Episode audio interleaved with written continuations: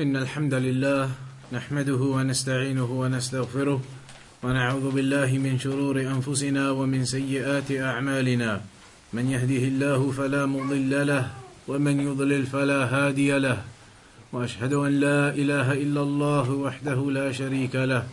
وأشهد أن محمدا عبده ورسوله. أما بعد Continuing with بلوغ المرام we're now in the hadith of جابر بن سمرة رضي الله عنهما قال صليت مع النبي صلى الله عليه وسلم العيدين غير مرة ولا مرتين بغير أذان ولا إقامة رواه مسلم ونحوه في المتفق عليه عن ابن عباس رضي الله عنهما وغيره وغيره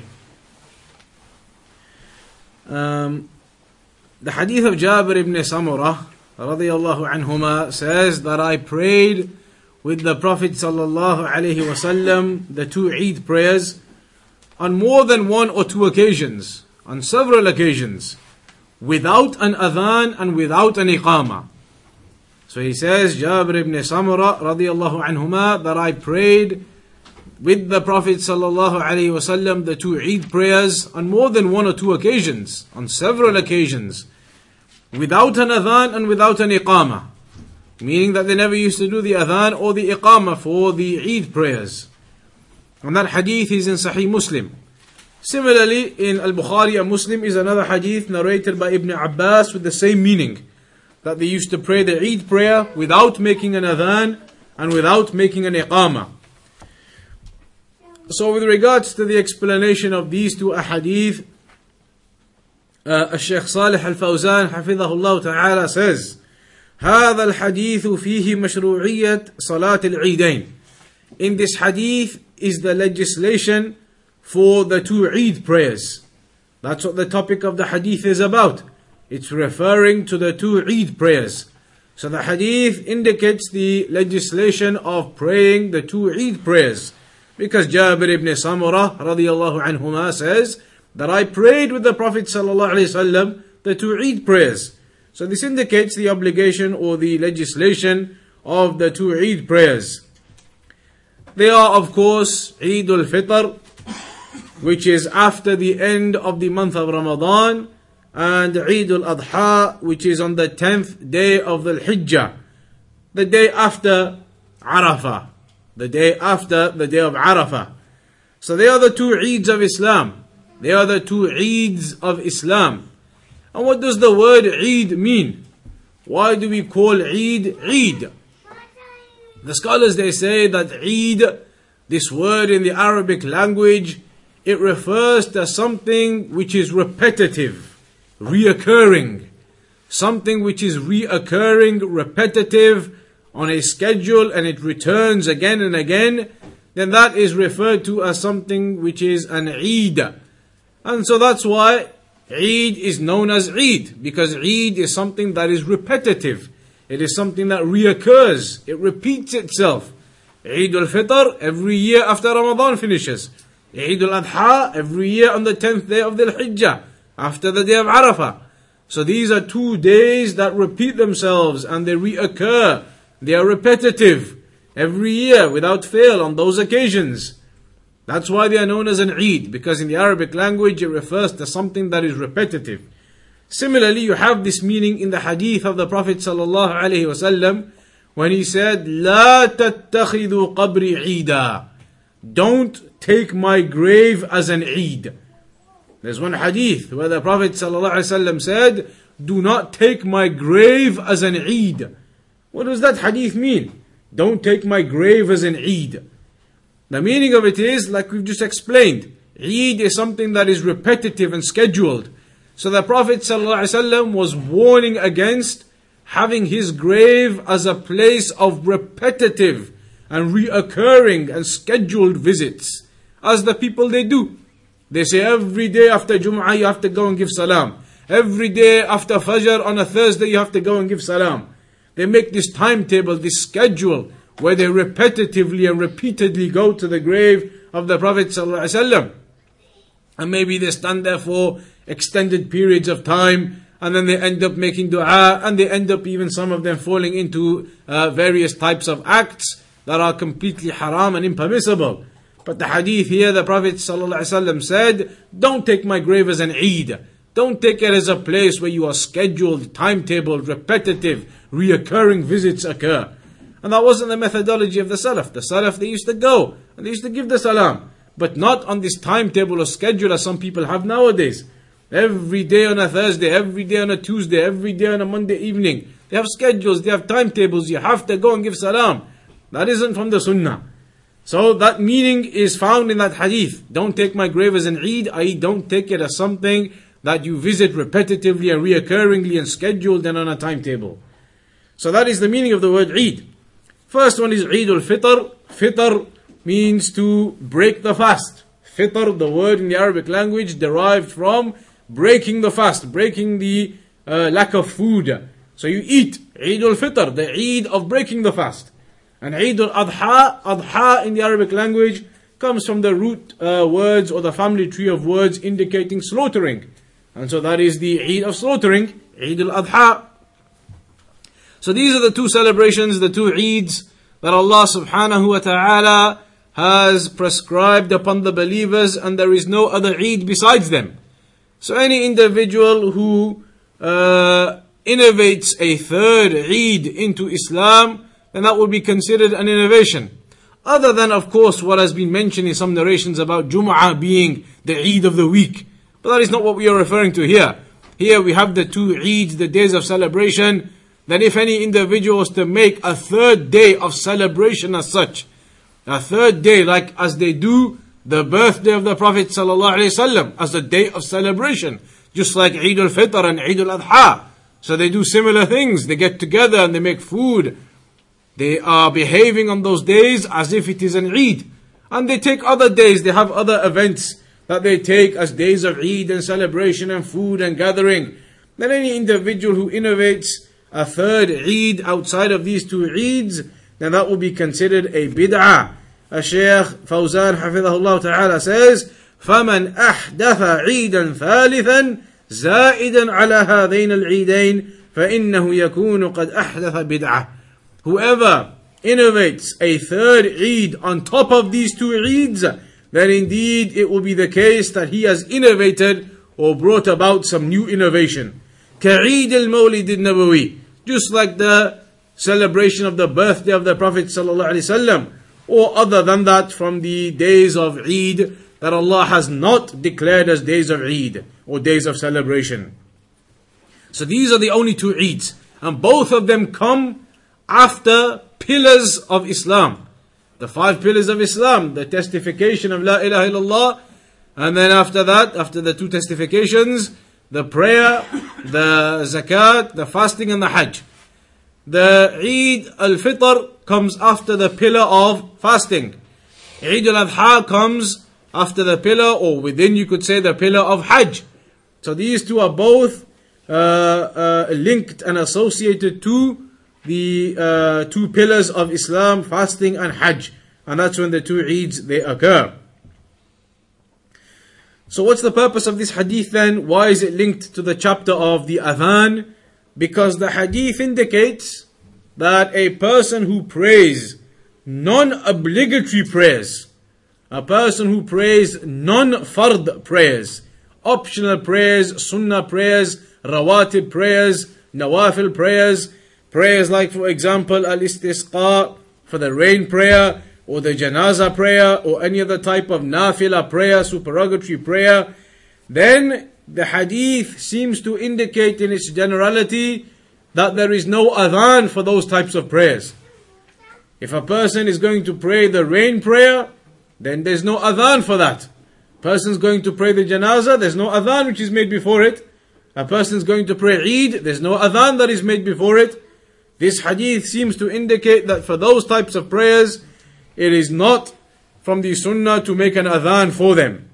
The Shaykh says, لأن ذلك لم يثبت عن النبي صلى الله عليه وسلم because that is something which is not established from the Prophet sallallahu alaihi wasallam, i.e. that he would make adhan for these other types of prayers that are not fard. He wouldn't do that, sallallahu alaihi wasallam. What is established is that the Prophet sallallahu alaihi wasallam would make the adhan for the obligatory prayers. The obligatory prayers, the fard prayers, the five uh, in the day, then they are the ones that it has been mentioned the adhan would be made for. As for these other prayers, the rain prayer, for example, or the janaza, or the Eid prayer, then these types of prayers, there is no mention, nothing established or authenticated that the Prophet ﷺ used to make adhan for those prayers prior to praying them. There is one small thing which is mentioned regarding the eclipse prayer that there would be a type of announcement that would be made for the eclipse prayer. The prayer that is play, prayed for the eclipse, that it's mentioned, there is some evidences indicating that for the eclipse prayer there would be some type of announcement that would be made. For example, you say, As-salatu jami'ah, that the prayer is congregating. You make an announcement that prayer is congregating, i.e. for the eclipse prayer. And that is something specific to the eclipse prayer. To make this announcement that the prayer is now congregating for that purpose. As for the Eid, the Janazah, the rain prayer, other types of supererogatory prayers, then it's not established that there is the adhan or any type of announcement that is made for them. Uh, it's mentioned here then uh, وقد كان النبي صلى الله عليه وسلم يخرج للعيدين وللاستسقاء فيبدأ بالصلاة بدون أذان ولا إقامة it's uh, mentioned that the Prophet ﷺ used to go out for the Eid prayers and the rain prayer, and he would not do any adhan or iqama, rather, he would begin into the prayer straight away. So, that is what this hadith seems to indicate. Uh, and the hadith also mentions, Jabir ibn Samura radiallahu anhuma says, that this was on multiple occasions, i.e., this was the norm that this was the norm. It wasn't just an exception that one time the adhan and iqamah wasn't done. But this was the norm. This was the usual act that you pray these supererogatory prayers without any adhan and without any iqamah.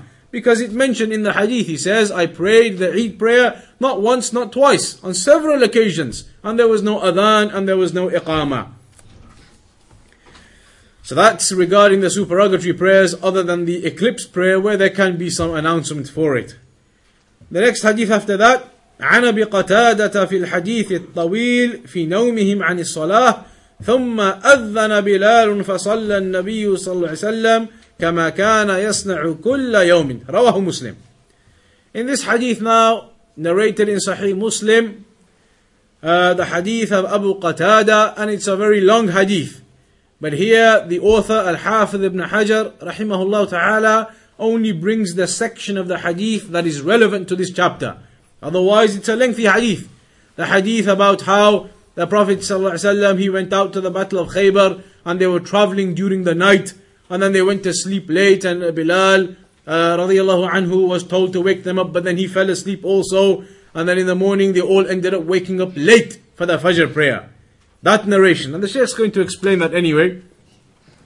He says, لما رجع النبي صلى الله عليه وسلم من غزوة خيبر when the Prophet صلى الله عليه وسلم returned from the battle of Khaybar وكانوا يسيرون أول الليل and they were walking they were traveling in the early parts of the night they were traveling in the night as they were returning فلما أرادوا أن يناموا آخر الليل so because they were still traveling during the night they were still making tracks during the night then, towards the end of the night, they decided to rest and take some sleep. Towards the end of the night. Otherwise, the remainder of the night, the early part of the night, they'd been walking and walking and walking. Then, at the end of the night, when there was a, a short time left, they decided to take some rest and to sleep. And Bilal, radiallahu anh, he was given the uh, the responsibility to wake them up for the Fajr prayer. However, النوم لكن النوم أخذ بلالا رضي الله عنه but sleep overcame Bilal رضي الله عنه also فنام معهم so he ended up falling asleep with the rest of them فلم يوقظهم إلا حر الشمس so nothing woke them up Bilal رضي الله عنه didn't wake anybody up he fell asleep too the only thing that did wake them up in the end was the sun beating down on them this was for the Fajr they had been asleep and the sun rose. And then when the heat of the sun started coming down on them, that's what woke them up. The heat came upon them and they felt the heat of the day now, the sun, and that woke them up. فاستيقظ النبي صلى الله عليه وسلم وأيقظ أصحابه. So the Prophet صلى الله عليه وسلم woke up and he woke up his companions who were with him. وَقَدْ ارْتَفَعَتِ الشَّمْسِ And the sun had already gone up. The sun had risen. وَلَمْ يَكُونُوا صَلُّوا الْفَجْرِ بَعْدِ And they hadn't prayed Fajr yet. Because remember, they'd been traveling all night, they went to sleep late in night, and Bilal radiallahu anhu, sleep overcame him too, and he ended up falling asleep, so they all fell asleep, and then they didn't wake up until the sun had risen and the heat came down on them. Then they awoke because of that heat. And the Prophet ﷺ woke up and he woke up his companions and they hadn't prayed Fajr. فأمرهم النبي صلى الله عليه وسلم أن ينتقلوا عن هذا الوادي الذي ناموا فيه إلى مكان آخر ثم أمر بلال فأذن. So then the Prophet ﷺ, he commanded them to move from that place, from that valley they were in, the valley where they had fallen asleep in. He told them to move from that place. They proceeded to move from that place to a different location. And then the Prophet ﷺ said to Bilal, make the adhan. So Bilal made the adhan, رضي الله عنه. ثم صلى النبي صلى الله عليه وسلم وأصحابه راتبة الفجر ثم أمر بلالا فأقام الصلاة فصلى بهم صلاة الفجر كما كان يصليها في غير هذا اليوم. Then after Bilal رضي الله عنه made the adhan, they all prayed Ratibatul Fajr, the two sunnah for the Fajr prayer. They all prayed that. When they prayed that, then the Prophet ﷺ said to Bilal, now do the iqamah. So then he did the iqamah radiallahu anhu. Then the Prophet ﷺ prayed the Fajr prayer with his companions. So he did exactly as he would do normally. The Prophet ﷺ did as he would do normally. Uh, Bilal radiallahu anhu made the adhan. Everybody prayed their two ratiba, the two sunnah. Then after that the iqamah was done and they prayed the two fard for fajr. Despite the fact that the time had gone, this was outside now, the sun had risen. But the method in which it was done was exactly the same. The adhan was done, the ratiba was prayed, then after the iqamah, then the fard was prayed. So this indicates, the Shaykh says, what are the benefits we take from this? What's the understanding? Firstly, it indicates to us that the Prophet ﷺ is indeed human like the rest of us are human. And this is a refutation of those individuals who have this extremism with regards to the Prophet ﷺ. So they begin to say he was made out of light and he had all types of powers and he could see the unseen. They exaggerate and they raise the Prophet ﷺ above his station and rank. Just like the Prophet ﷺ actually warned us against in the hadith when he said, لا تطروني كما أطرت النصارى عيسى ابن مريم. Don't raise me and take me to the station as the Christians did with Isa alayhi salam. Don't do that. But some of the people they do. But this is an indication or a refutation of them. The Prophet on this occasion slept and the other companions slept because of their tiresome journey during the night and they only slept during the last part of the night after traveling and traveling, and sleep overcame them all, including the Prophet. So this is a refutation of those individuals who claim that he had powers, almost as if they were uh, super uh, uh, extraordinary powers, and he had some type of knowledge of the unseen and control of the things. And that is exaggeration and a type of belief which is false. So in this, uh, uh, on this occasion, they all slept. Also then, what does the hadith indicate? والحديث يدل أيضا على أن من نام عن صلاة فإنه إذا استيقظ يبادر لأدائها. The hadith also indicates that if a person falls asleep or does not wake up for a particular prayer, then as soon as that person does wake up, as soon as the person wakes up, if he's missed a particular prayer, then as soon as he wakes up, he is supposed to pray that prayer straight away. That's what this hadith indicates. That if you have missed a prayer due to sleep, as soon as you wake up and you become aware that you've missed this prayer, then straight away you make the wudu and you pray it. That's what the hadith indicates because that's what they did. As soon as they woke up, then they moved to this other location away from that valley, the adhan was done and they performed their prayer. It wasn't delayed further beyond that point, it was done instantly.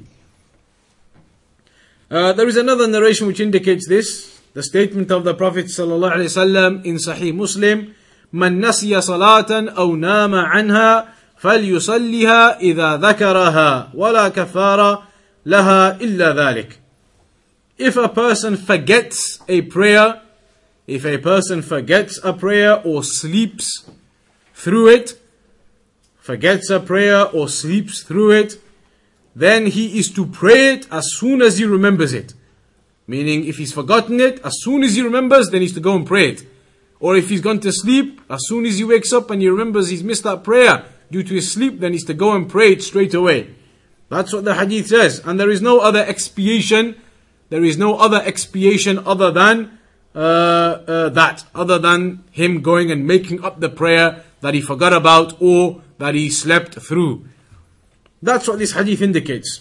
And it is something that the scholars they speak about, and there are evidences to indicate that maybe it's not an obligation to have to pray straight away. But this is uh, what's better, no doubt.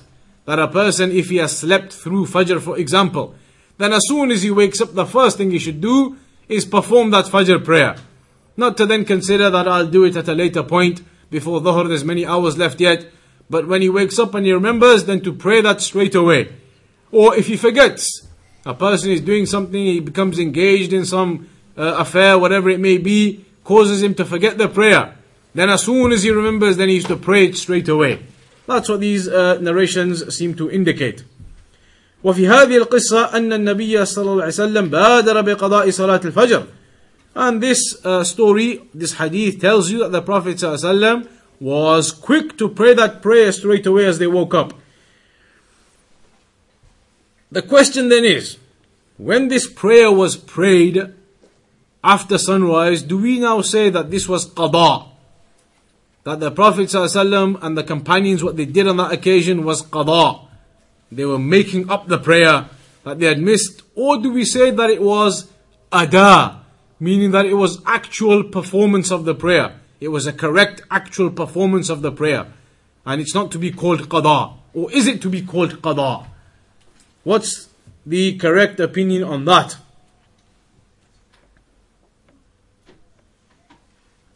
Sheikh says, Al-Zahir, Wallahu he says what seems to be apparent, what seems to be apparent, and Allah knows best, is that we don't say this was qada. We don't say that this was qada. We don't say this was making up the prayer. Why?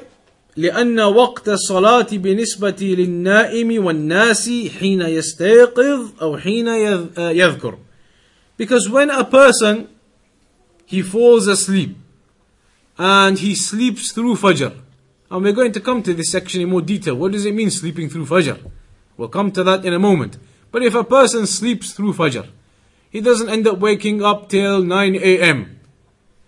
That's when he wakes up. He tried. He had his alarm on, he had everything prepared. It just so happened the night before he was on some journey or something or some heavy work, and that night sleep overcame him a lot, or he was ill maybe the day before, and so that night he didn't have a comfortable sleep and it overcame him at Fajr time. Maybe some reason like along those lines.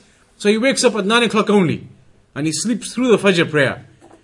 Without any intent, without any purposeful intent to sleep, just it happened out of his sickness or tiredness the night before, whatever it was. So now when that person wakes up at 9 o'clock, he slept through the original time.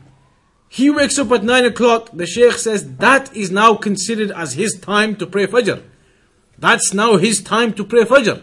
He slept through the original time, through no fault of his own. He tried, but he ended up sleeping through. So now when he wakes up, that is his time to pray. That is considered his time to pray now. So therefore the Shaykh says we don't say it's qada. Qada, we don't say it's qada, we say this is the actual performance of the prayer. This is when he is now supposed to pray. Just like if somebody forgets, somebody becomes engaged in something, maybe some injury occurs to him, some accident in the road, something along those lines, all types of events going on, and he forgets the prayer. Then he remembers later on the time is gone, but the prayer. He remembers later, I haven't prayed yet, such and such, Dhuhr for example, or Asr or something. So then as soon as he remembers, that's now his time to pray that prayer. This is their time for him to now pray the prayer. That's when he's remembered. So that then the Shaykh says isn't qada, that's the actual performance of the prayer accurately. But that is something the scholars they speak about uh, regarding is it to be called qada or not. Uh, then there is uh, also the scholars they say فهذا يعتبر أداء أما من تعمد ترك الصلاة if somebody purposely leaves a prayer and doesn't pray it in its time, then he makes tawbah. Afterwards, he makes tawbah from that. He makes repentance from that.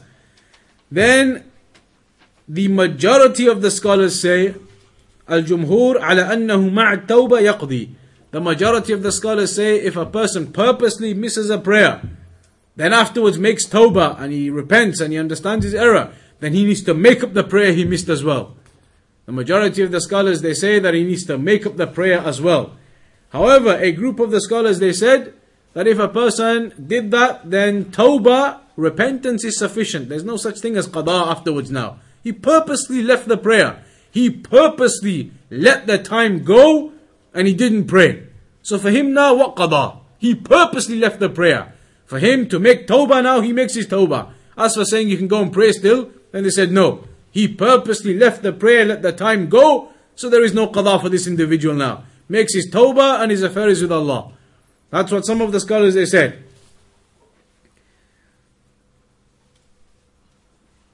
One of the evidences they used for that was the hadith that we just mentioned. من نسي صلاة أو نام عنها فليصليها إذا ذكرها. That if a person is asleep or he forgets, then he should pray as soon as he wakes up or remembers. That is speaking about specific situations. Somebody who slept through for some reason, whatever that cause was, or somebody who forgot due to certain circumstances. Okay, when they remember, they pray. When they wake up, they pray. But as for somebody who purposely, he's not sleeping, he's not forgetful, purposely he doesn't pray it, that's not in the hadith. So the scholars, some of them, they said, no, the one who purposely leaves it, there's no qada for him. Him make his tawbah and the rest is with Allah subhanahu wa ta'ala between him. Some of the scholars even went to the extent of saying, as you're aware, that a person who leaves the prayer purposely, somebody who abandons praying purposely, then that individual is outside of the fold of Islam. It's kufr. And you're aware of this issue regarding the prayer and the one who leaves the prayer purposely. That it, the scholars, some of them have declared that to be uh, disbelief due to several narrations. Uh, for example, the statement of the Prophet ﷺ, العهد الذي بيننا وبينهم الصلاة فمن تركها فقد كفر. And one narration, فقد أشرك. That the covenant, the barrier between us and them is the prayer. So whoever leaves the prayer, he has disbelieved or he has committed shirk. So that these types of narrations, the scholars they use them to indicate that the one who abandons the prayer purposely, then he is a disbeliever. So the Shaykh says it's a very severe affair. It's a very severe affair if this is known. وهذا الحديث خاص في المعذور الذي غلبه النوم. And this is the important point now. Everything we'll be mentioning about the one who sleeps through a prayer. The one who sleeps through a prayer. The Shaykh says that is regarding somebody who is genuinely excused. Genuinely excused for his sleep. ولم يكن من عادته أنه ينام عن الصلاة and he's not a person who regularly sleeps through prayers. He's not somebody who regularly sleeps through prayers. بل كان ناويا عازما على القيام. Rather, he is an individual who was had the, the firm, uh, resolute intention in his heart he was going to get up. He had that in, that firm intention in his heart he was going to get up. But Circumstance overcame him that day. Maybe he was ill the night before, the day before. Tiredness was still in his body. Maybe something like that overcame him. Or due to excessive physical work the day before and a late night due to finishing the work late. Some reason along those lines. Otherwise, he's known to be praying on time, waking up. Not somebody who regularly sleeps through five, six times a week. And then he says, I'm going to implement these ahadith and pray every day, Fajr at 9 a.m. Rather, this is speaking about somebody who prays in time. But it just so happens that on some occasion, due to whatever cause, that he ends up sleeping through. That is the person that we are speaking about in these types of narrations. أما من اعتاد على أن يؤدي الصلاة بعدما يستيقظ As for somebody who regularly prays the prayer after he wakes up, 9 o'clock, 10 o'clock, 11 o'clock, ولو في النهار, even if it's in the middle of the day, فهذا متعمد then this person, we're not going to say he is excused, he slept through. A person five, six times a week, he doesn't get up for Fajr, he prays at 10 o'clock in the morning when he wakes up, then the Shaykh says we're going to say to this person, you are somebody who intends to leave the Fajr prayer. You're doing it intentionally. Six days a week, five days a week, he can't get up. That's not somebody who's excused. The Shaykh says we're not talking about somebody who's of that nature. Because somebody of that nature, it's as if they've made it a habit for themselves. They don't give enough importance to the Fajr prayer. Six days, five days a week, maybe some weeks all seven days. They don't get up for the Fajr and they pray afterwards. So the Shaykh says he has become purposeful almost in his uh, delay of the prayer. And the Shaykh says many people they are afflicted with this this trial, they are afflicted with this fitna, whereby they stay up late uh, and they, they talk and they relax and they engage in other affairs. And we already mentioned how the Prophet ﷺ used to dislike speech after Isha, unless it was speech of benefit, knowledge, etc. But otherwise, the people, when they gather and they sit and they talk and they go for meals to the middle of the night, all of these types of activities, and then they are not able to wake up for Fajr. And the Shaykh says this is a trial that the people have been overcome by. And he mentions specifically the television.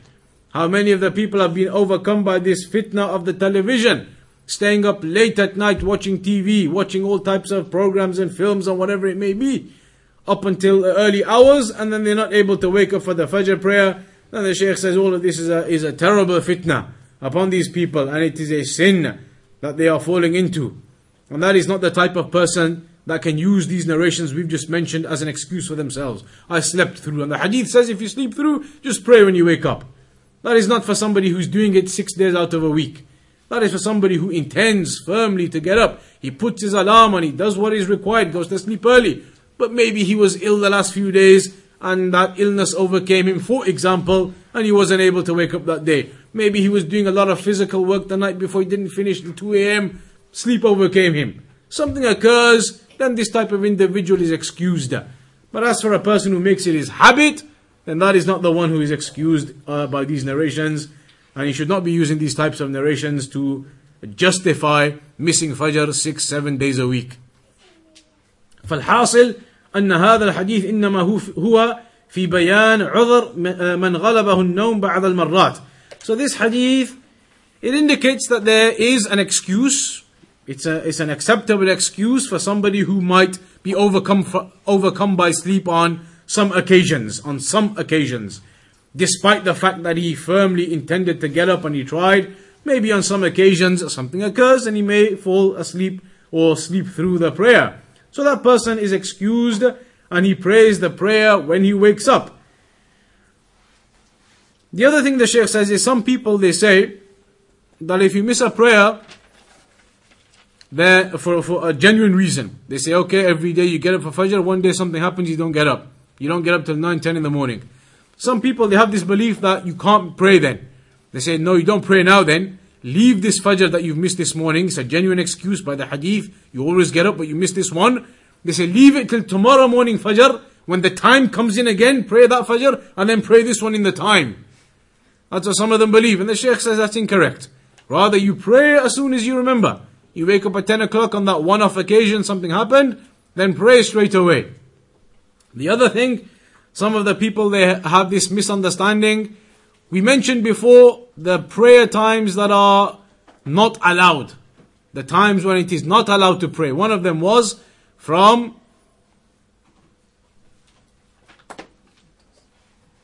the early morning one. So from Tulu' al-Fajr up until the sun rises except the Fajr prayer itself. But after the sun rises, that momentary time after the sun rises, we mentioned that was one of the times where it's prohibited to pray. So maybe somebody oversleeps and they end up waking up just at that time, when the sun is just coming up. So then they might think to themselves, this is a prohibited time, I've got to wait. I've got to wait another half an hour when the sun has risen properly, then I'll pray my Fajr. That is incorrect also. That now the person has fallen asleep through the prayer, he didn't wake up for whatever reason. Even if he wakes up in that prohibited time, he is to get up and make his wudu and pray his fajr. Because the hadith says, whoever sleeps or forgets, then let him pray when he remembers, when he wakes up. As soon as he wakes up, then he goes and prays. Not to say this is a prohibited time, I have to wait. So these are misconceptions, but the hadith rather it states that you pray as soon as you remember. All of this though, what's the point of it? Why is it mentioned in the chapter of the Adhan? All this hadith about the Prophet and the companions when they woke up late on that occasion due to traveling late at night after the Battle of Khaybar. Then they got up and they made the Adhan and they prayed the Ratiba, the Sunnah of Fajr, then the, the Iqama, then they prayed the uh, Fard of the Fajr. What's all this hadith got to do with our chapter of the Adhan?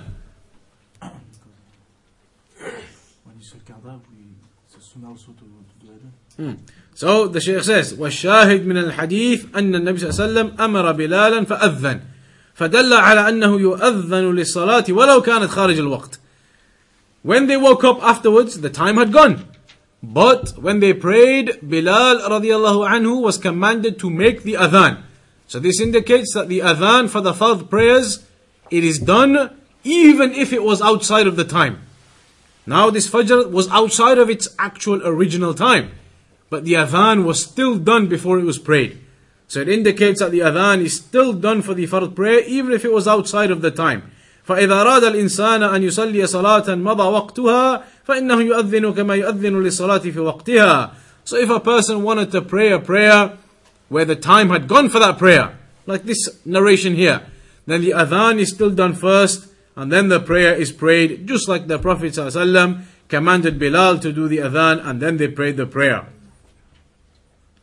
Also, the hadith indicates that if a person misses a prayer, he repeats that prayer and prays it as he missed it.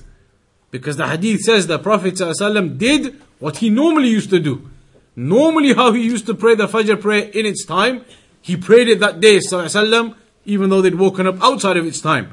So the prayer is prayed normal, meaning, normally, the daytime prayers are loud or quiet. The quiet prayers, Dhuhr and Asr.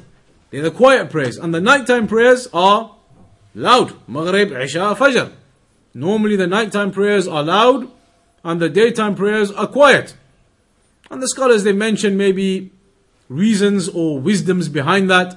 Some of the scholars said perhaps the wisdom behind that could be perhaps ijtihad from the scholars they said maybe the daytime prayers, Dhuhr and Asr, have been made quiet, and the nighttime prayers have been made loud, Fajr, Isha, Maghrib, because during the daytime everybody is engaged in their business and in their various affairs, everybody's awake, everybody's alert, so the quiet prayer is suitable with all of the uh, various affairs going on and everybody awake and alert. There's no problem, quiet prayer is suitable.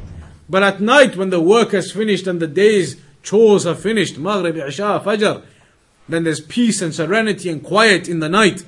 Then to make the people more alert, at that time the recitation from the Imam is loud. Isha prayer when the people are tired. To pray that quietly it, uh, may cause greater tiredness for some individuals and less concentration. At that time when there is serenity and peace and quiet, then it is better to alert the people to their worship by making it loud. And some of the scholars mention that is maybe the reason for it. But the point being that if a person misses one of the night prayers, for example Fajr, then he wakes up into the daytime. It's not to be said now we're in the daytime, therefore I'll pray my Fajr quietly. Still he prays it loud, as he would have prayed it before. And similarly, if he misses one of the daytime prayers and he goes into the night, then he prays it quietly as he would have done. That is what the Shaykh mentions from this narration. After that, وله عن جابر رضي الله عنه أن النبي صلى الله عليه وسلم أتى المزدلفة فصلى بها المغرب والعشاء بأذان واحد وإقامتين. وله عن ابن عمر رضي الله عنه آه، جمع النبي صلى الله عليه وسلم بين المغرب والعشاء بإقامة واحدة وزاد أبو داود لكل صلاة وفي رواية له ولم ينادي في واحدة منهما. These narrations are now speaking about the Hajj of the Prophet sallallahu alaihi wasallam and how he prayed when he was in Muzdalifah sallallahu alaihi wasallam. The first narration says from Jabir, everybody knows the very lengthy hadith of Jabir radiallahu anhu about the Hajj of the Prophet sallallahu alaihi wasallam. In that hadith then, he mentions that the Prophet ﷺ came to Muzdalifah and he prayed Maghrib and Isha with one adhan and two iqamas. Because they were combined. Maghrib and Isha was combined in Muzdalifah. After Arafah, when you finish from Arafah, then after that you leave and head towards Muzdalifah. So then they left towards Muzdalifah, and when they arrived at Muzdalifah, they combined Maghrib and Isha, because now the time for Isha had come. They combined Maghrib and Isha at the time of Isha. But how? By making one adhan at the beginning and an iqama. Then when they finished the Maghrib, they did the iqama and prayed Isha. There was no second adhan done for the Isha. When they combined the Maghrib and Isha in Muzdalifah. They did the adhan at the beginning, prayed the Maghrib, then after finishing did the iqama only and prayed the Isha. That's what the hadith says. Uh, in another narration of Ibn Umar, it says that the Prophet ﷺ combined between Maghrib and Isha with one iqama. With one iqama only as well. And in one narration of Abu Dawood, an iqama for both of them. There was an iqama for both of them. Uh, what do all of these narrations indicate then? All of these narrations indicate that when the Prophet ﷺ went to Muzdalifah in the farewell Hajj, فإنه صلى الله عليه وسلم لما غربت الشمس واستحكم غروبها وهو في عرفة دفع إلى المزدلفة.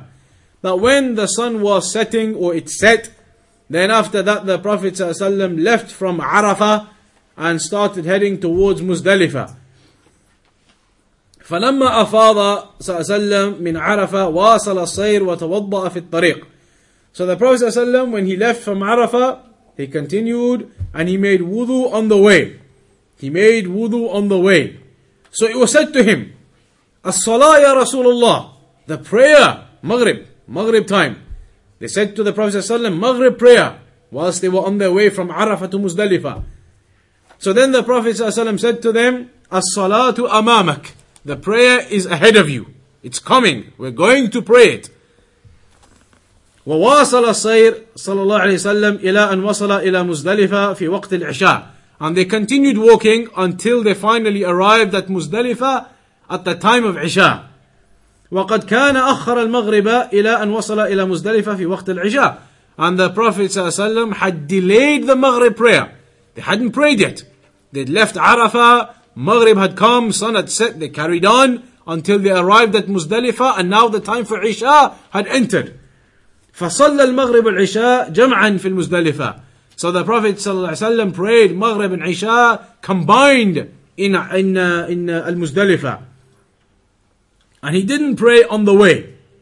لأن هذا خلاف uh, سنة النبي صلى الله عليه وسلم. And that is in opposition to the sunnah of the Prophet ﷺ, somebody who prays the Maghrib on the way or before arriving at Muzdalifah, except in one circumstance. The sunnah here is now for the one making Hajj that after you leave Arafah, you continue and go to Muzdalifah, and then at Muzdalifah, when the time of Isha has already entered now, you pray Maghrib and Isha together. Except in one instance, when would it be allowed for you to pray your Maghrib to pray the prayer prior to that? If you're afraid that the time is going to miss altogether.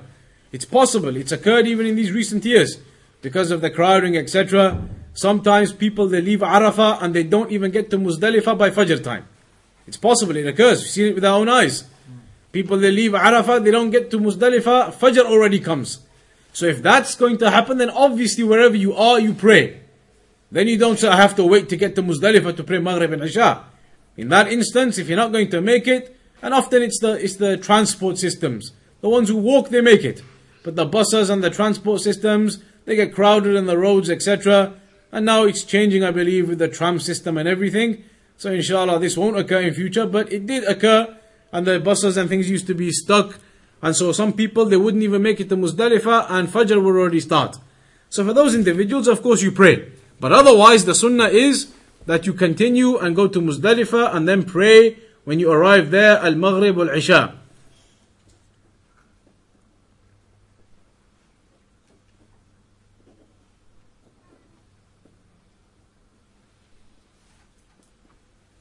Then there's an issue that Sheikh Salih Al-Fawzan Hafidahullah mentions. And he gives his opinion on this issue and what should be done if this scenario arises. He says, what if a person leaves Arafah and gets to Muzdalifah before the time for Isha has started yet? Typically, if you walk, you're not going to get there until Isha has already started. It's going to take a while. But with this transport system, maybe you're the first bus in the queue, you get to Muzdalifah, and the Isha hasn't started yet. So what do you do, the Shaykh says? Do you wait? Wait half an hour, 40 minutes, whatever it is, for the time for Isha to start so that you can then implement the Sunnah and pray Maghrib and Isha together? Or should you say, well, we've arrived at Muzdalifah, Isha still another half an hour away yet, we're still in the time of Maghrib. Maybe we should pray Maghrib now then. We've already arrived. We're just sitting here doing nothing. Should we pray Maghrib now and then when Isha comes we'll pray Isha afterwards? Or shall we just not pray even though the time for Maghrib is here and we're here waiting? Shall we not pray and just wait for Isha time to start and then pray the Maghrib and Isha together? Which of the two do you do? Shaykh Al-Fawzan Hafidhullah gives his opinion on this issue. He says, Allah A'lam, Allah knows best, but it would appear that, and this is the opinion of the Shaykh on the issue, that a person uh, should pray the Maghrib by itself. If you've arrived in Muzdalifah and there is still time left, Isha hasn't even entered yet. You've got there early. Then the Shaykh says, Allahu A'lam, Allah knows best, but pray the Maghrib first. Then when the time for Isha comes afterwards, pray the Isha. He says, because the reason for combining is no longer present. The reason for combining, the Shaykh says, was because the Prophet ﷺ and the companions, they were traveling along that pathway, they were making their journey to get to Muzdalifah. And they didn't want to have to cut that journey, to stop and make the wudu and pray the maghrib and then continue the journey. For the purpose of the continuation of that trip from Arafah to Muzdalifah, that's one of the reasons why the Prophet ﷺ told them that they are to pray when they arrive. For the purpose of being able to continue that journey non-stop until they arrive. But now the Shaykh says if you've already arrived, you've already arrived. There's no such thing as cutting the journey or anything. Now you're there. And the time for Isha hasn't come yet. So in this case, the Shaykh says, pray your Maghrib then. Now there's no need for you to say that we need to delay the prayer to combine it so that we don't cut our journey short or that we don't take time out of our journey. We can continuously keep moving. None of that exists anymore. You've already arrived. So the Shaykh says in that instance, Allahu Alam, but maybe you should pray your Maghrib and then when the time for Isha comes afterwards, pray that afterwards. Also, there's a second scenario. That's one. You could pray Maghrib, when the time for Isha comes, pray your Isha. A second scenario the Shaykh mentions is that you could, if you arrive in Muzdalifah and the time for Isha hasn't started yet, you could pray Maghrib and Isha in the time of Maghrib. Combine them early instead of combining them late. Initially, the Prophet ﷺ combined them late at the time of Isha, but instead you combine them early at the time of Maghrib. You've arrived and it's still the time of Maghrib. Isha hasn't started. So the second option the Shaykh says is it's permissible if you were to combine them early at the time of Maghrib still because you've arrived early. And that's mentioned uh, for the traveler. The traveler can either combine his prayers early or he can combine his prayers late. So the Shaykh says in this instance, you can combine them early if you wish, and it will be permissible, whichever is, uh, whichever has the more ease in the affair. Uh, and this, the Shaykh says, would actually be resembling the act of the Prophet ﷺ because he combined ﷺ. The Prophet ﷺ combined his prayers. So if you were to go there and you still arrived in the time of Maghrib yet, if you were to combine them, then that would be resembling the act of the Prophet ﷺ in combining the Maghrib and Isha in Muzdalifah.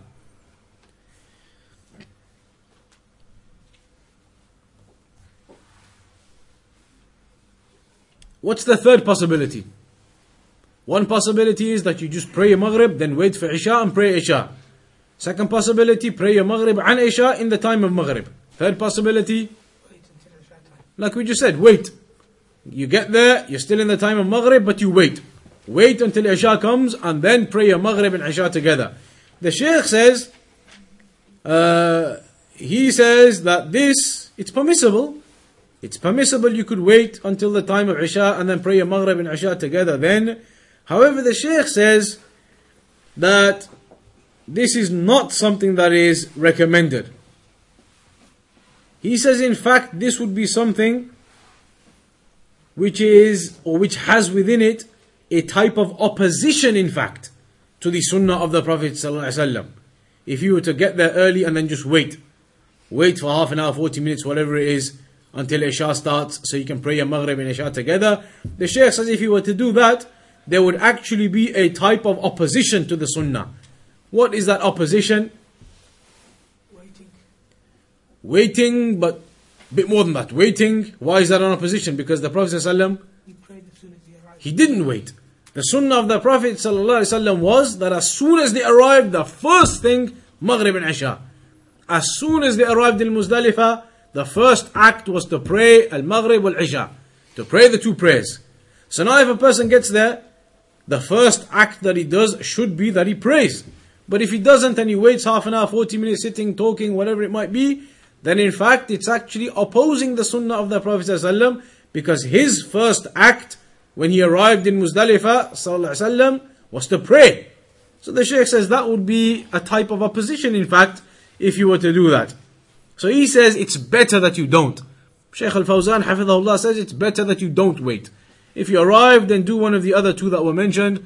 Pray the Maghrib, then wait for the Isha, or pray the Maghrib and Isha early at the time of Maghrib. And that is resembling the act of the Prophet ﷺ whereby he prayed the, uh, the Maghrib and Isha, but late, at the time of Isha. But the point of it all, we're in the chapter of the Adhan, it says, بأذان واحد وإقامتين.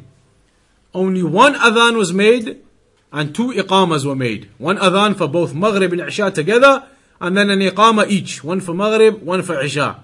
That's how it was done. هذا هو محل الشاهد للمصنف من سياق هذا الحديث. This is the point of the hadith. فإن الذي يجمع بين صلاتين جمع تقديم أو جمع تأخير فإنه يؤذن أذانا واحدا لهما جميعا لكنه يقيم لكل صلاة. So if a person is praying two prayers together, combining them, whether it's at the early time, for example, Dhuhr and Asr at the time of Dhuhr, or at the later time, Dhuhr and Asr at the time of Asr, if a person is combining two prayers, then the adhan is made once at the beginning, and then an iqamah for each one. Meaning there is no two adhans. If you're combining Asr, Dhuhr and Asr for example, you make one adhan. Then you make the iqamah and you pray Dhuhr. Then after that you make the iqamah and you pray Asr. You don't make the adhan and then iqamah and then pray Dhuhr and then adhan and then iqamah and then pray Asr. And then say that's how I combined. Rather the narration indicates you make one adhan at the beginning and then an iqamah for each of the two prayers. This is the sunnah of the Prophet wasallam. However, in some narrations, it is mentioned that the Prophet ﷺ didn't actually even make adhan. That he only did iqama. He didn't even make the adhan, it's mentioned in some narrations. He only made iqama when he prayed those prayers. And in some narrations, it's even mentioned that he didn't do any adhan or any iqama. Does this therefore mean that this hadith about the Prophet ﷺ going to Muzdalifah and praying Maghrib and Isha is a hadith that's weak? Because one of the types of weaknesses in hadith is al-ittirab. Ittirab meaning that there's various narrations all clashing with each other. When you have a hadith and you have various narrations, versions of the same hadith, but all these various versions of the same hadith are clashing with each other. So now it's the same hadith. The Prophet ﷺ only did that one Muzdalifah, that one night. It can't be different times. So it was the same event. However, one hadith says the Prophet ﷺ made two adhans, one iqama. Uh, sorry, two uh, iqamas, one adhan. One hadith says there was no adhan. One hadith says there was no adhan, no iqama. So is this a clash in the narrations and therefore we say that these uh, hadith about the prayer in Muzdalifah are weak? Rather what can be said, the Shaykh says is, uh, huh? The affirmations plus negation. Um, that's a principle, you're right. The affirmation uh, takes precedence, that's a principle. Uh, or rather the other way. Which way? The affirmation is on, on s- uh, superside the, the negation. Mm. These, these are some of the principles that are mentioned, but here though the Shaykh explains it different. Because some of these narrations are not uh, as strong as others.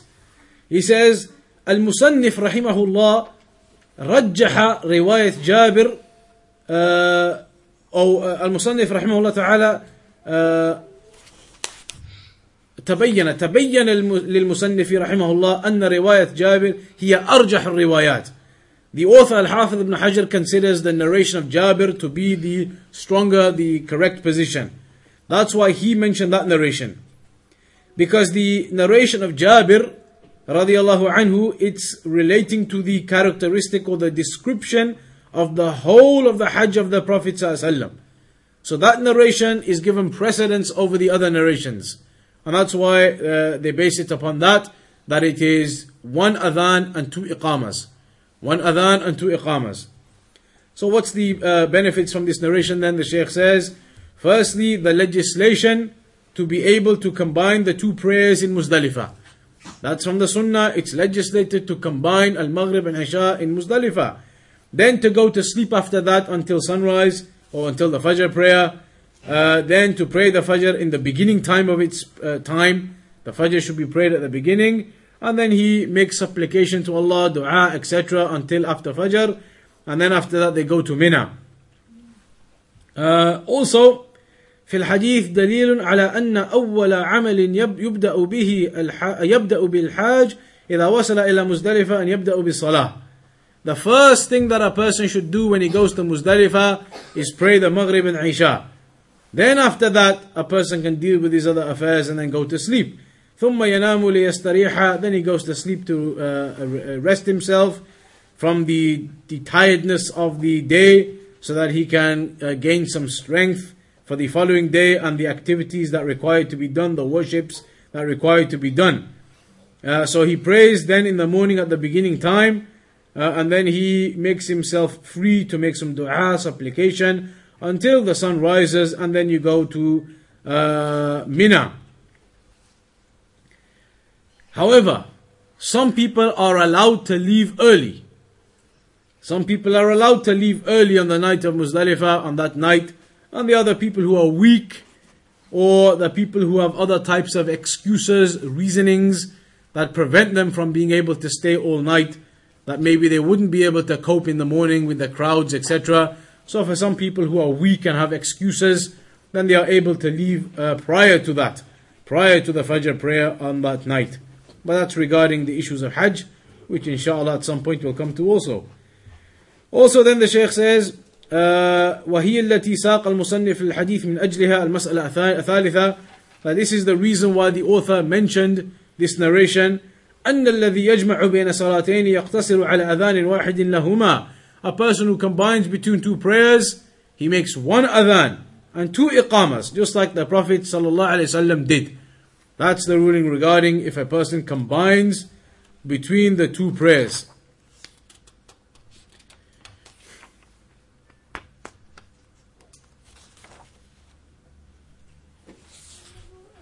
Should we carry on or stop? Yeah? Huh? We'll do uh, two, uh, one, one more inshallah, one or two more then. عن ابن عمر وعائشة رضي الله عنهما قال قال رسول الله صلى الله عليه وسلم إن بلالا يؤذن بليل فكلوا واشربوا حتى ينادي ابن أم مكتوم. آه، ابن أم مكت- مكتوم. وكان رجلا أعمى لا ينادي حتى يقال له أصبحت أصبحت. متفق عليه وفي آخره إدراج. وعن ابن عمر رضي الله عنه أن بلالا أذن قبل الفجر فأمره النبي صلى الله عليه وسلم أن يرجع فينادي ألا إن العبد نام رواه أبو داود وضعفه These two narrations are about the Fajr prayer and about the Adhan linked to the Fajr prayer. We know that the Adhan for Dhuhr, Asr, Maghrib, Isha is one Adhan. One Adhan. But the Fajr, there are two Adhans. So this is the issue regarding the two Adhans of Fajr. So Hadith of Ibn Umar and Aisha, it indicates that Bilal radiallahu anhu, he used to make the Adhan prior to the entering of the time. So eat and drink, the Prophet says, until Ibn Umm Maktoum makes the Adhan. Because he used to make it at the time of the Fajr beginning. So there were two adhans and there were two muadhins. There was Bilal ibn Abi Rabah and there was um, uh, uh, Ibn Umm Maktoum. Two muadhins. Bilal radiallahu anhu used to make the adhan before the time for Fajr entered. Whereas Ibn Umm Maktoum used to make the adhan at the time where the Fajr has now entered. That's why the Prophet ﷺ said in this hadith that when uh, Bilal makes the adhan, فَكُلُوا وَاشْرَبُوا Continue to eat and drink for the ones who are fasting. You can continue up until Ibn Umm Maktoum makes the adhan. Then stop because that is the time for Fajr entering. Because the hadith itself says, كان رجلا أعمى. Um, uh, Ibn Umm Maktoum was a blind man. He was blind radiallahu anh. He never used to therefore be able to make the adhan until somebody said to him, Asbahta, Asbahta. Meaning that's it, Fajr has arisen, Fajr has started. When they would see that lightness spreading across the horizon, the Fajr has entered, they would say to him, Asbahta, Asbahta. Asbahta meaning the Fajr, it's come, the morning is starting. So then he would go and make the adhan. So that would be at the time when the uh, uh Fajr has actually entered, whereas Bilal radiallahu anhu used to make an adhan prior to that.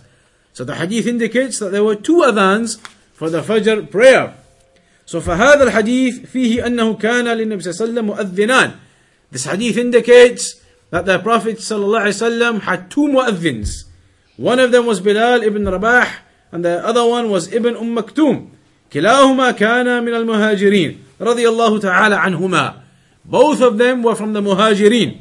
Bilal ibn Abi Rabah and Ibn Umm Maktoum. Both of them were from the muhajirin. So as for the statement of the Prophet ﷺ, Inna Bilalan yu'adhinu bilayl, that Bilal, he makes the adhan at night, prior to Fajr. The meaning of it is that he makes the adhan before the time of Fajr actually enters.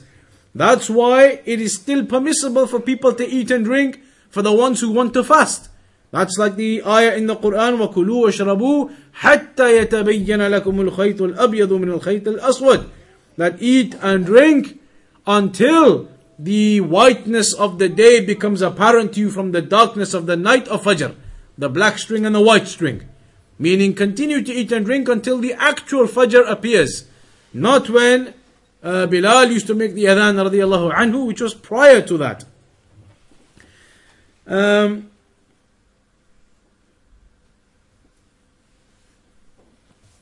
so there were two mu'adhins. How much time gap was there before between the first adhan of Bilal radiallahu anhu and the second adhan, which was the actual time of Fajr now starting of Ibn Umm Maktoum? How much time gap was there between the two? The Shaykh says the time gap was short. It was a short time gap. Not to be imagined that there's an hour or two hours or three hours between them. There was a short time gap between the initial adhan and the actual adhan for Fajr. And that's because it's mentioned in one hadith, ليس بينهما إلا أن ينزل هذا ويصعد هذا. There was hardly a gap between the two of them to the extent it was almost as if Bilal comes down and Ibn umm Maktoum gets up. There was barely any gap. Bilal would finish, and then after that, after a short time, Ibn Umm Maktoum would come and do the adhan for the actual Fajr. So it's not to be understood that the first adhan is done hours before the actual Fajr. It's done close by, close by to the actual time, but prior to it. Uh, so then, what does this hadith indicate? Firstly, the benefits of it are one of them that it is permissible to have two mu'adhins for the same masjid. It's permissible to have two official mu'adhins for the same masjid, as the Prophet ﷺ had two mu'adhins for the same masjid. Bilal and Ibn Maktoum radiallahu anhuma. Both of them making the adhan. The second issue في الحديث دليل على جواز الأذان للفجر قبل طلوع الفجر. The hadith indicates the permissibility of making the initial adhan, the early adhan, before the fajr time starts tells us about the permissibility of doing that act. Because normally, we've already learnt from the very beginning of the chapter of the prayer, uh, the chapter of the adhan, that the meaning of adhan is what? It is an announcement to indicate the the start of the time. That was the definition. It is an announcement to indicate the beginning of the time. But the adhan of Bilal is an announcement, but it is not the beginning of the time. But here then the evidence clearly proves that that is something that is permissible. That adhan, it's not telling you about the beginning of the time for Fajr, but it is a permissible act. That is something that is permissible and correct because of this narration. But that is specific to Fajr. It is specific to Fajr. As for the other prayers, then it can't be done. You can't make an adhan before the time for Dhuhr and then make one at the time of Dhuhr. Make one before the time of Asr, then one at the time of Asr. That isn't permissible for the other prayers, but uh, for the Fajr prayer, then it's permissible. What's the wisdom behind that? Time for sahur. To eat, have the time to eat. Wake people up. So it's ah that's so people at that time, it's the night. It's the night, people will be sleeping. So to have that adhan earlier than the actual time beginning gives people more of an opportunity to wake themselves up and to start getting prepared. Whereas if the only adhan you had was the one telling you of the start time, and we've already said that it's the sunnah to pray early, then maybe there might only be 15 minutes or 20 minutes, which is normally what happens between the adhan and the fajr prayer. Many people would barely just be getting up and getting ready in that time. So, to give people more of an opportunity, that's one of the wisdoms, to have the earlier adhan too. To slowly start waking the people up earlier, and then the actual adhan for the time comes, and then by then, eventually they are ready for the prayer for the jama'ah. That's one thing that is mentioned. Also, for the people who wish to uh, wake up for the suhoor, then that is the time indicating that this is permissible to eat and drink yet after the first adhan. Also, for the people who are Two rakah. Rawatib. Before Witr. bitter. generally, more than that, more just generally, people are praying the night prayer. People who are praying the night prayer, then to uh, to inform them that the time is ending now, to inform them the time is close to ending now, so that they can return to their homes, prepare etc. for the fajr, or they can return to their homes and eat or drink for the fast. So this uh, has benefits. This earlier adhan at the time of fajr, and there's a narration in Sahih al-Bukhari and Sahih Muslim. ليوقظ نائمكم ويرجع قائمكم so that the sleeping one can be woken up with the earlier adhan to give him more opportunity, uh, make him alert for the fajr, and so that the one who is praying the night prayer can then return. He hears the first adhan, he knows almost fajr time now. The second adhan will come very shortly afterwards. So he can return now from his night prayer, prepare himself, eat something if he wants to fast, and then come back. This is what the narration says. Return as in, would they pray in the masjid or you mean return from? Because they would pray at home, wouldn't they? To Qiyam al-Layl. Uh, pray at home or p- uh, pray in the masjid. But the, the return from the prayer meaning to stop the prayer. To stop the prayer. It's possible somebody may pray in the masjid. It's possible, even though it's better to pray at home. Uh, The, the night prayer, it's one of the supererogatory prayers, so there will be more reward to pray it at home. But uh, يرجع uh, قائمكم, basically the meaning of the hadith that the one praying the night prayer then knows the time is coming to an end now and to prepare himself a fajr now. If he's going to fast, to go, stop the prayer and go and eat something for the suhoor now. So to stop that and then to prepare himself for the fajr coming. Uh, then the Shaykh says عرفنا من الرواية أنه ما بينهما إلا أن ينزل هذا ويصعد هذا فدل على أن ما بين الأذانين وقت يسير So this indicates the Shaykh says the narration where it says that Bilal barely used to come down and uh, Ibn Umm Maktoum would already uh, be starting to get up meaning there was hardly much time a small time between the early adhan and the actual adhan a small time between them uh, not as uh, some of the people may say that it should be a lengthy time, an hour, two hours, three hours. That is not the case. Even though it's mentioned in some of the books and uh, some of the Hanabila, they used to say that the first adhan can be done from the middle of the night onwards, any time. But the reality is, the Sheikh says, the purpose of it is these benefits that we have mentioned. And those benefits are only actualized just prior to actual Fajr time for the one wishing to stop his night prayer now, or the one wishing to eat something for the suhoor, or the one wishing to try to get up now. So they are the purposes of it. There is something else though we can say about two adhans.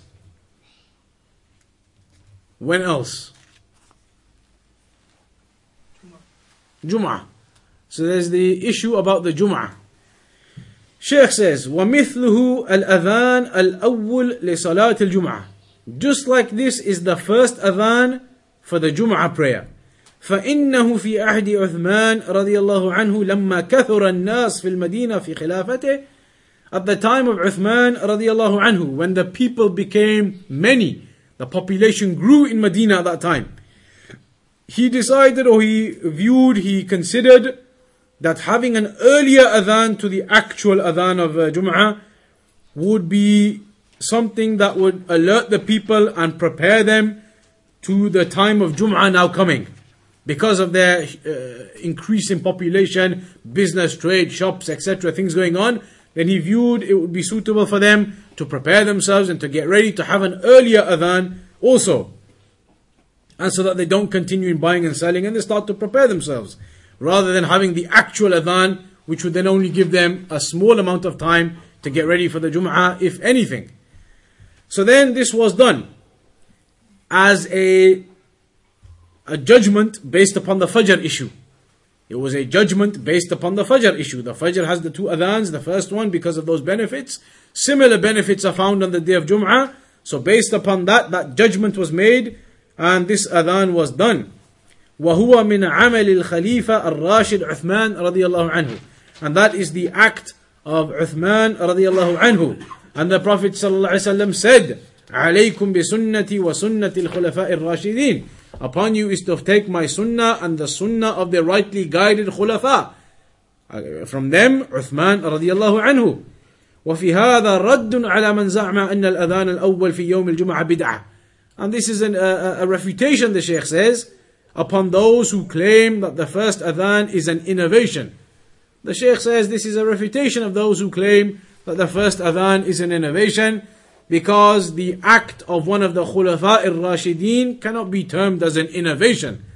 We're not going to say that Uthman radiallahu anhu innovated. He brought about a bid'ah into the religion.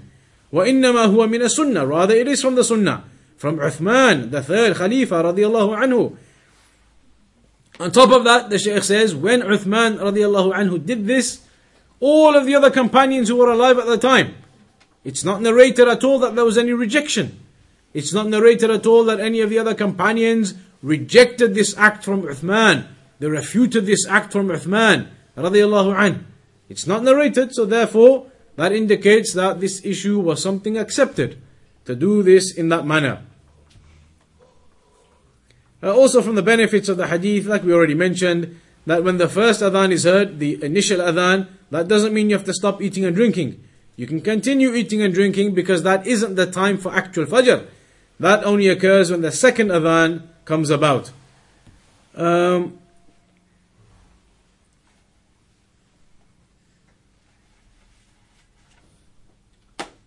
The Shaykh says as a final benefit that it indicates a person can rely upon the mu'adhin uh, in his fasting. So if a person is in an area where there's a mu'adhin that can be heard and that mu'adhin is known to make the adhan at the correct times, then it's okay for a person to wait for the adhan and when he hears it, stops eating and drinking. He relies upon the mu'adhin rather than checking for the fajr himself outside or anything of that nature. So the Shaykh says that is a benefit to be taken from the hadith too, that you can rely upon the mu'adhin. Uh, the final narration then, just to conclude, the hadith of Ibn Umar radiallahu anhuma, that Bilal radiallahu anhu made the earlier adhan, and so the Prophet told him, when he found out about it, go back and announce to the people you were tired and you made it by accident. This hadith seems to indicate what? That the first adhan before Fajr is not permissible and not from the Sunnah. That's what it seems to indicate. The Prophet said to Bilal, return and go back and say that indeed sleep had overcome you and you weren't aware that the Fajr hadn't come in yet. Which would indicate that this was a mistake from Bilal. Uh, how do we answer to that then? How do we answer to this narration which seems to indicate that the Prophet ﷺ said to Bilal when he found out that he'd made the adhan before the time had started for Fajr, go back and tell the people it was sleep that overcame you and you were unaware that Fajr hadn't started yet. Which therefore indicates that this was a rejection of that act. So how do we combine between this narration and the previous one? Perhaps the people did not realize at that time that there are two adhans, and if they heard the adhan, they might jump to the conclusion that Salah started. The people did not know. So if they didn't know, how are they going to know? So that Bilal, that he announces to them, Oh no, but, but the Prophet is telling Bilal to announce to the people that he made a mistake.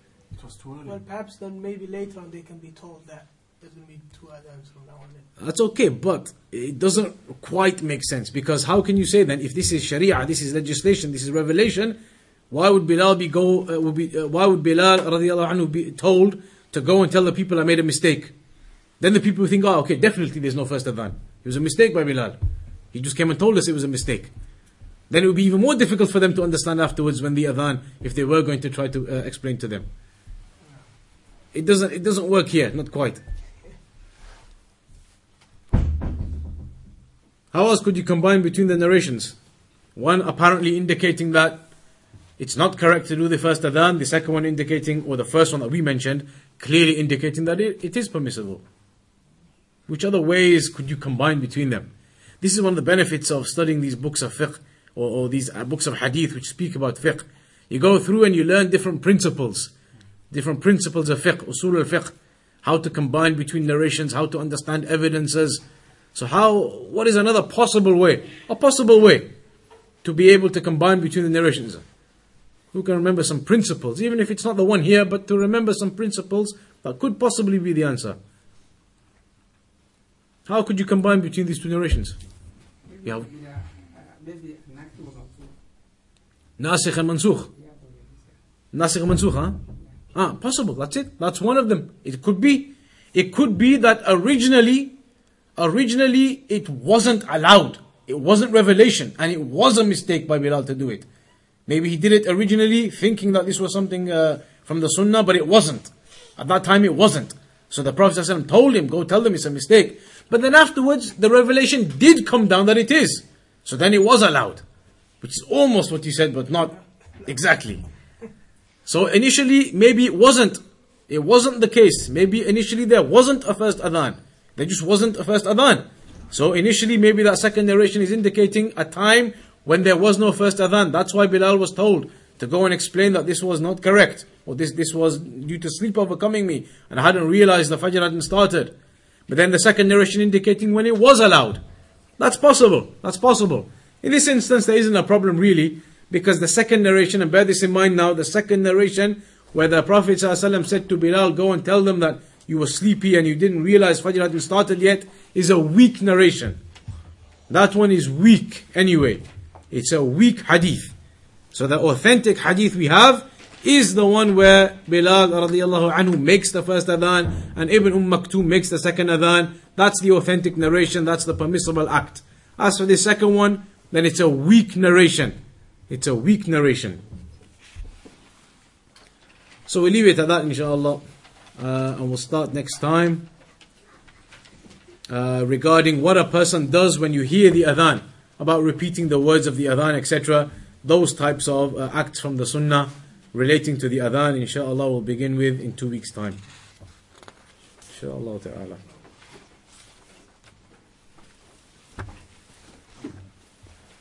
When you say it's a short period between the two adhan of Fajr, it's like what, 10 minutes or less? Between, uh, no, Allah, I don't know the exact time. Okay. But the hadith just says that uh, Bilal will be coming down and Ibn Maktoum would just go- come up. There's hardly, just a small time. The, ex- the figures, Allah, I don't know the figure you put onto it, but a small time. Certainly not, not two hours or three hours or something long. A short time. Whatever that short time. For example, Relates to- Saudi or how long it is. No, that's what I'm saying. I, I, I don't know about a figure. I don't know a figure, what, what, what figure it would be exactly. Uh, if it's uh, 15 minutes or 20 minutes or 5 minutes or 10 minutes, but short. Short. Everybody understands short from long. An hour, I think everybody would understand that's long. But something short. Just to, give, uh, just to fulfill the purposes. Fulfill the purpose of giving everybody a little bit extra time to wake up. Give everybody enough time to go and eat. Give everybody enough time to stop their uh, night prayer and to prepare themselves now for Fajr. That doesn't take long. Doesn't take very long to do that, to have suhoor. Doesn't take long to uh, prepare yourself and wake up in the morning. Doesn't take that long.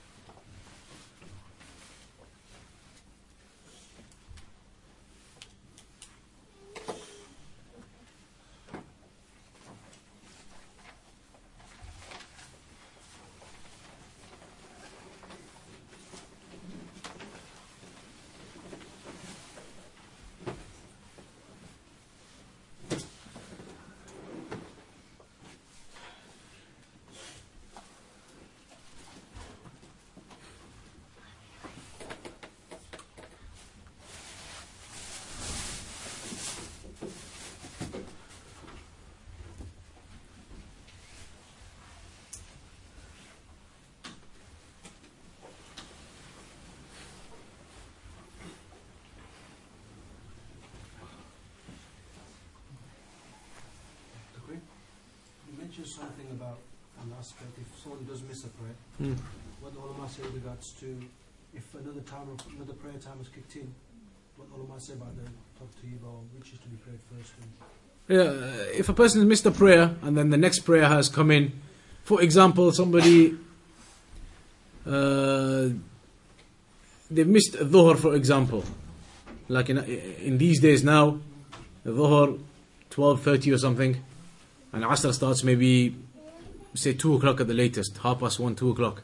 Say it gets to two thirty, he's been asleep or something. Then he wakes up and he hasn't prayed dhuhr yet, and asr is in the time of Asr now. So how does he do it?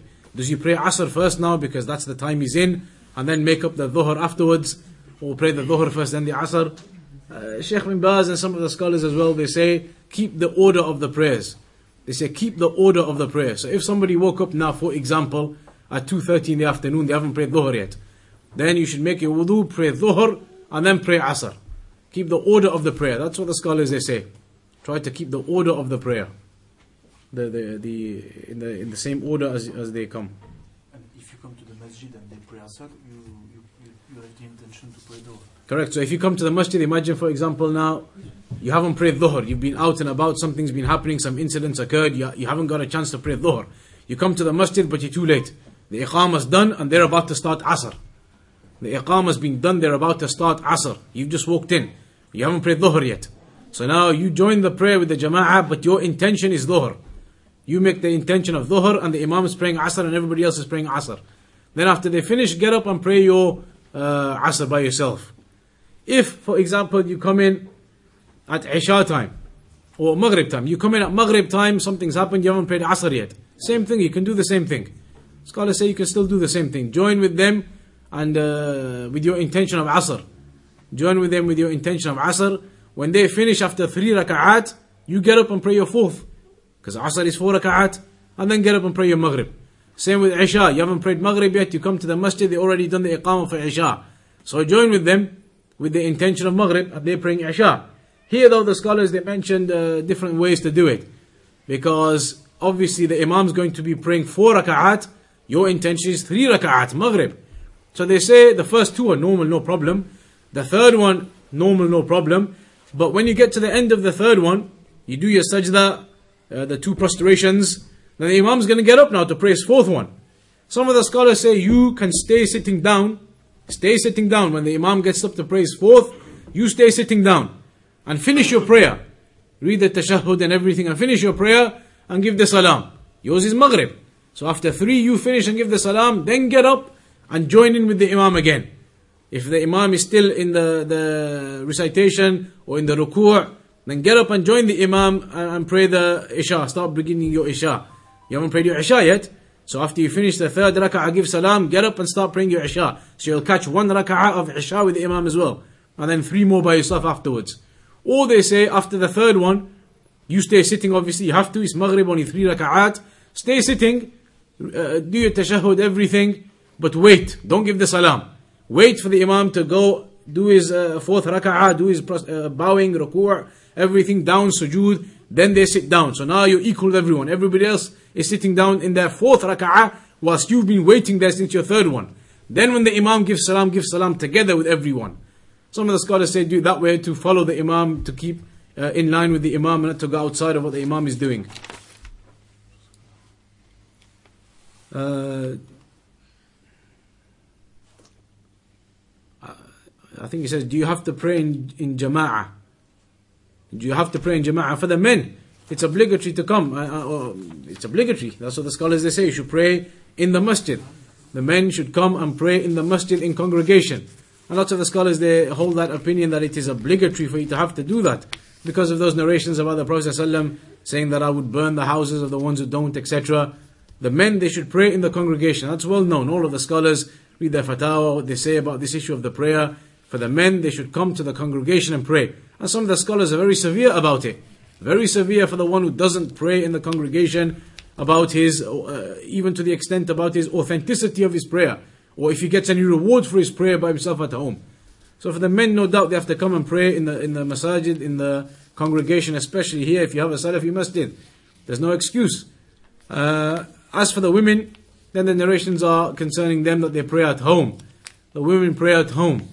If there's a congregation, if there are several of them, then pray in congregation. If not, then the woman prays by herself at home. Uh, بيوتهن خير لهن لا تمنعوا إماء الله مساجد الله وبيوتهن خير لهن Don't prevent the women from going to the mosques, but the houses are better for them. So for the women, it's better to pray at home. If there's a congregation possible, then okay. If not, then they pray by themselves. And for the men, they come to the masjid and pray in the congregation. About the distance that one lives from a masjid. No, you're right. If somebody lives too far from the masjid, it's difficult, they can't make it, then okay, it's an excuse.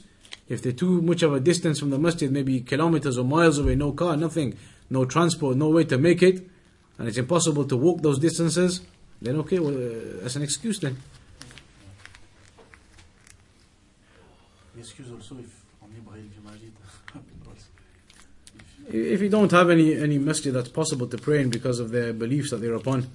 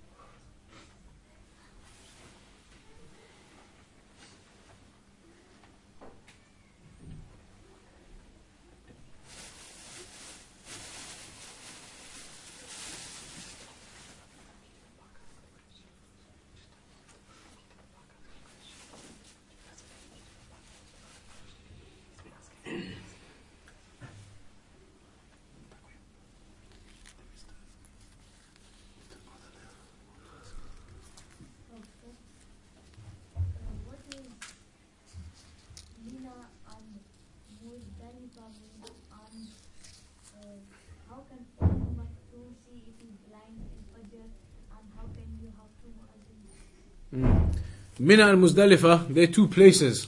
When you go to make Hajj, when you go to do Hajj, you know about Makkah and you know about the Kaaba, you know about those places. Then close by, there are other places, Arafah and Mina and Muzdalifah, they're names of places. And you have to go to these places when you do Hajj. They're the different places you have to go to do the acts or the worship of Hajj. That's how Hajj is done. You have to go to these various places and do these types of different worship at those places. So Mina and Muzdalifah are these places near Mecca where you go to. Uh, uh, Ibn Umm Maktoum, if he was blind, then how did he know when the time for adhan is? Then, like we said, the people they would tell him. Somebody would come and tell him that the time has started. It's Fajr time. So when they would come and tell him, he would go make the adhan. And how can you have two mu'adhins? That's okay, there's no problem. The Prophet ﷺ, he had two mu'adhins. The Prophet ﷺ had the two mu'adhins in the same masjid. That's a proof that it's allowed because the Prophet ﷺ did it. Then it means if there's one adhan, how you have two muaddins. Ah, this two mu'adhins was about uh, the Fajr. Remember we're talking about now the two adhans for Fajr. One early one and one on time. So Bilal, he used to make the early one. And Ibn Umm Maktoum used to make the one on time. Radiallahu anhuma. Couldn't you know that on the, if you were to let's say you missed Dhuhr, you forgot to pray Dhuhr, then you prayed Asr, and then you realized you forgot mu- uh, Dhuhr. Would you, Yeah, they- you do Dhuhr and then Asr? No, no, they then just pray Dhuhr, that's it. Just pray Dhuhr. If you've uh, forgotten Dhuhr for whatever reason and you've prayed Asr, then afterwards you remember. So now that's it, just pray your Dhuhr. We're not going to say you have to keep the order, so pray your Dhuhr and pray your Asr again. Asr has been prayed. You've done the fard of Asr, that's done. So now just the Dhuhr. Do you know if you overslept or not? They say there's half an hour still for Asr in the masjid. What's better to do is pray your Dhuhr at home or go to the masjid and pray it together. So you wake up and there's still half an hour left before Asr time starts. No, the Asr time in the masjid. Uh, Asr time started, but there's Jama'at in the masjid. Asr time So- started. No, Uh-huh. time's finished, you've overslept. Ah. There's still half an hour till it starts in the masjid for Asr. So what's better, to go and join them? Do, do you wake up, pray your Dhuhr straight away at Uh-huh. home, or do you wait and go and pray both together in the masjid? Which one's better? What, what would be the benefit of waiting and going to the masjid and praying there? Getting 27 times more reward But why can't you do that anyway? If you get up and pray your dhuhr, then go and pray asr in the masjid. You're only going to pray one congregation in the masjid. If you've got up uh, and there's half an hour left, you could wait and go and join them with your intention of dhuhr. Then you're going to pray asr by yourself. But would you not pray straight away as you wake up? And that's what you should do then in that case. Pray the dhuhr straight away and go pray the asr with the congregation. straight away at home. Yeah, yeah, just pray because that's not going to be in congregation anyway. Because one of the two you're going to pray by yourself. If you go to the uh, masjid and pray the dhuhr, well, say praying asr, then afterwards you're going to get up and pray asr by yourself. But the hadith says you should pray straight away, so pray your dhuhr straight away, then go to the asr and, and join that congregation.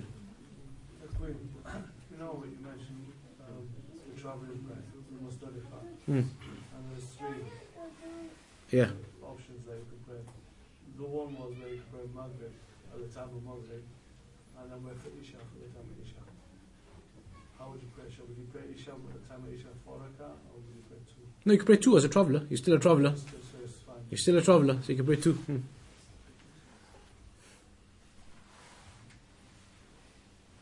Inshallah, if we get through it, we'll come to the Kitab al Hajj as well. Inshallah. I don't know when that's going to be, but.